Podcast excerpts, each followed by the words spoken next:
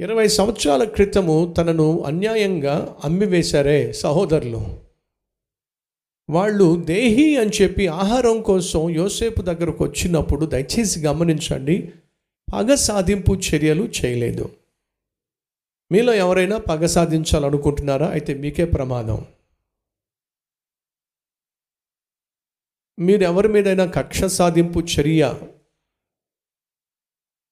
లేదా ఎవరినైనా ద్వేషించి దూషించి వాళ్ళని ఏదో అన్యాయం చేయాలని ఆశపడుతున్నారా? అది మీకే నష్టం.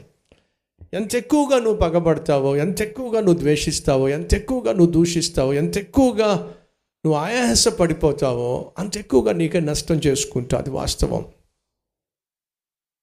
యోసేపు అమ్మివేయబడినా సరే ఒక ఇంట్లో పనివాడు అయినా సరే ఎందుకు ఎక్కడా కూడా తీవ్రంగా చింతించినట్టుగా కానీ ఎస్ బైబుల్ సెలవిస్తుంది సంఖ్యళ్ళు యోసేపును బహుగా బాధించను.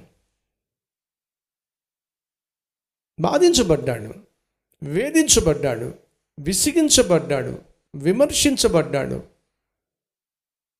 చెరసాల్లో వేయబడ్డాడు. ఇతరుల యొక్క అసూయ అనుభవించాల్సి వచ్చింది ఇతరుల యొక్క పగ అనుభవించాల్సి వచ్చింది ఇతరుల యొక్క ద్వేషం అనుభవించాల్సి వచ్చింది. కానీ వీటన్నిటినీ అనుభవించుకుంటూ అనుభవించుకుంటూ ముందుకు సాగాడు. కారణం తెలుసా? తనకు ఒక నమ్మకం అండి. ఏమిటి ఆ నమ్మకం అంటే? ఈ మార్గంలో ఈ ఆత్మీయ మార్గంలో నేను ఎదుర్కొంటున్న ఈ శ్రమలు ఒకరోజు నన్ను ఆశీర్వాదకరంగా మారుస్తాయి మలుస్తాయి అని నమ్మాడు. రెండు ఈ రోజున ఎదుర్కొంటున్న ఈ శ్రమలన్నిటి వెనుక దేవుని యొక్క ప్రణాళిక ఉంది. నేను ఎదుర్కొంటున్న శ్రమల వెనుక నేను ఎదుర్కొంటున్న అవమానాల వెనుక నేను ఎదుర్కొంటున్న ఆపదల వెనుక దేవుని యొక్క అదృశ్యమైన ప్రణాళిక ఉంది. కాబట్టి యోసేపు తన జీవితంలో ఏది జరిగినా సరే ఇది రాబోయే నా అద్భుతమైన భవిష్యత్తుకు ఉపయోగపడడానికే దేవుడు అనుమతించాడు అని నమ్మేశాడు. అందుకే రోమిలకు రాసిన పత్రిక ఎనిమిదో అధ్యాయం ఇరవై ఎనిమిదవ వచనము. దేవుని ప్రేమించు వారికి అనగా ఆయన సంకల్పము చొప్పున పిలువబడిన వారికి మేలు కలుగుటకై సమస్తము సమకూడి జరుగుతుంది. ఒకవేళ మీరు జో యోసేపు దగ్గరికి వెళ్ళి యోసేపు అన్నా యోసేపు అన్నా నీకు ఒక ప్రశ్న వేస్తాను సమాధానం చెప్తావా? అది చెప్పు. మీ అన్నలు నిన్ను చూసినప్పుడు ద్వేషించారు కదా? అవును ద్వేషించారు. అప్పుడు నీకు బాధ అనిపించిందా? బాధ అనిపించింది. వాళ్ళు నేను గోతులో తోసేశారు కదా అన్యాయంగా. అలా తోసివేయబడినప్పుడు నీ మోకాలు దెబ్బలు తగిలి ఉంటాయి కదా దెబ్బలు తగిలి చేతులు కాలు కొట్టుకుపోయి ఉంటాయి కదా కొట్టుకుపోయి నీకు చాలా మనసులో వేదన అనిపించుంటుంది కదా చాలా బాధపడ్డాను. ఆ తర్వాత నిన్ను వెండి నాణాలకి అమ్మేశారు కదా అవును అమ్మేశారు. అప్పుడు నీకేమనిపించింది? గుండె అవిసిపోయింది. చేతులకు కాళ్ళకు సంఖ్యలు బిగించి నేను బానిసగా ఐగుప్త దేశానికి పట్టుకెళ్తున్నప్పుడు నీకు ఎలా అనిపించింది? చాలా అంటే చాలా వేదన అనిపించింది. నిన్నటి దాకా నా జీవితం ఒకలా ఉంది ఈరోజు పూర్తిగా మారిపోయింది. నా జీవితంలో అంతా తలక్రిందులు అయిపోయింది కానీ ఇదంతా నువ్వు ఎలా భరించగలిగావు? ఎలా భరించానంటే దేవుడు నాకు తోడుగా ఉన్నాడు కాబట్టి. మరి ఆమె అన్యాయంగా నిన్ను నిందించింది కదా. తనతో పాపం చేయనందుకు నిన్ను నిందించి చెరసాలో వేయించింది కదా. అప్పుడు నీకు ఏమనిపించింది? బాధ అనిపించింది ఇప్పుడు నువ్వు ఇదంతా గమనిస్తే నీకేమనిపిస్తుంది? యోసేపు సమస్తము నా మేలు కొరకై సమకూడి జరిగినాయి. వాళ్ళు ద్వేషించడం తప్పు కానీ వారు ద్వేషించినప్పటికీ కూడా దేవుడు యోసేపు పట్ల తన ప్రణాళికను నెరవేర్చాడు. సహోదరులు పగబట్టడం తప్పు పగబట్టినప్పటికీ కూడా యోసేపును మాత్రం దేవుడు దీవించాడు. ఎందుకని సహోదరులు యోసేపు మీద దాడి చేయాలని ఆశపడ్డారు?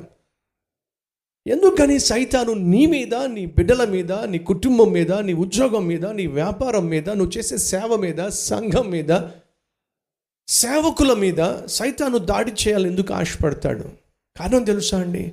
దేవునికి నీ పట్ల ఉన్న ఆలోచనలు బహుశ్రేష్టమైనవి కనుక ఆ శ్రేష్టమైన ఆలోచనలు నెరవేరకుండా ఉండ ఉండాలి అనేది వాడి తాపత్రయం. కానీ ప్రశ్న సాధ్యమంటారా? దేవుని యొక్క ప్రణాళికను నెరవేర్చకుండా సైతాను ఆపేయగలడంటారా? లేదండి.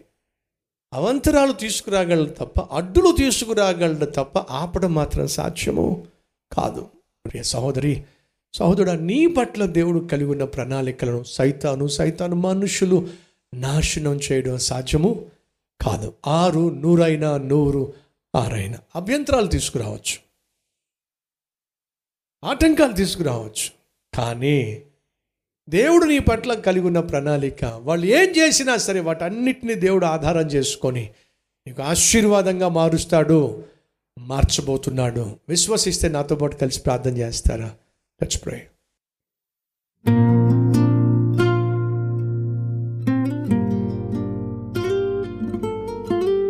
పరిశుద్ధుడు అయిన తండ్రి బహుసూటిగా బహుస్పష్టంగా మాతో మాట్లాడిన ఆయన ఏ రీతిగా యోసేపు జీవితంలోనూ కలిగి ఉన్నటువంటి ఆలోచనలు ప్రణాళికలు నెరవేర్చే ప్రక్రియలో అపాయంగా కనిపించిన ఆపదగా కనిపించిన అవమానంగా కనిపించిన దానిని కూడా ఆశీర్వాదంగా మార్చేశావే.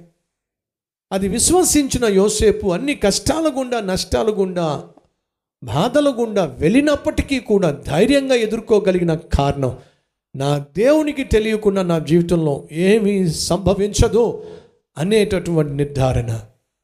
యవనస్తుడే నాయన ఎంత అద్భుతమైన ఆత్మీయత పరిపక్వత కలిగిన వాడు.